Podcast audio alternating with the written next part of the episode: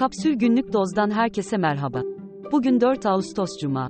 Yağmur beklenen Karadeniz kıyıları dışında yurt genelindeki sıcaklık artışı sürecek. Şimdi haberler. Enflasyondaki 8 aylık düşüş trendi Temmuz'da son buldu.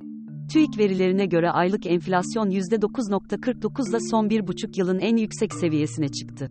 Tüketici fiyatları yıllık bazda %47.83 arttı, yıllık çekirdek enflasyon %56.9 oldu.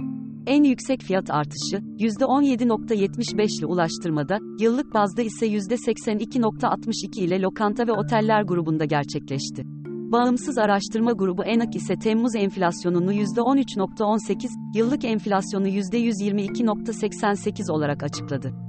Hazine ve Maliye Bakanı Şimşek, enflasyonda düşüş için 2024 ortasını işaret etti.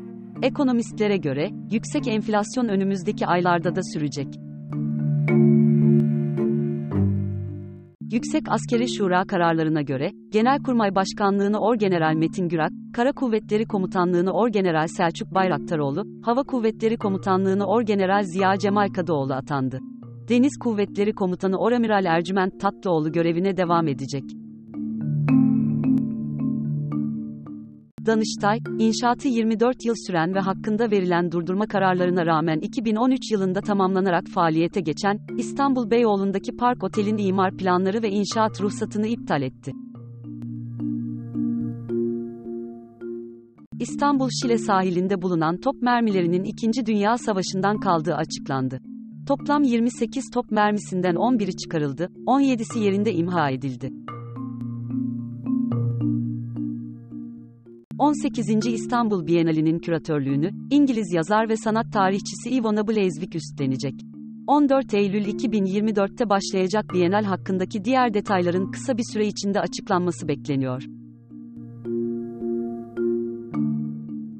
Dolar kurunun yatay seyrettiği 14-31 Temmuz arasındaki dönemde Merkez Bankası'nın 3.7 milyar dolarlık döviz satışı yaptığı ortaya çıktı.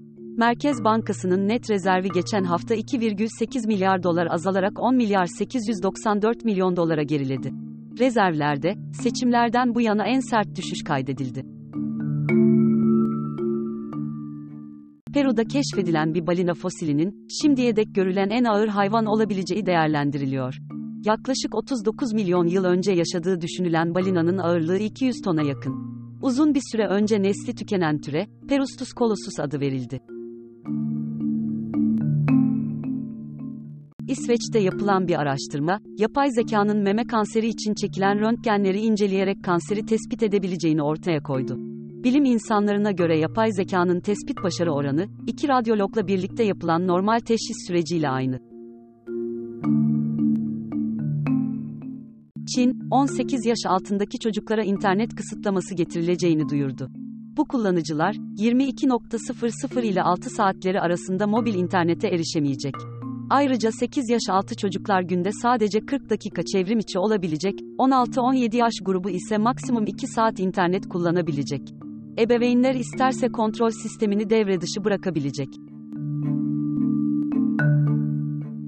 FIFA Kadınlar Dünya Kupası'nda grup aşaması tamamlandı. Kolombiya ve Fas da son 16 turuna yükseldi.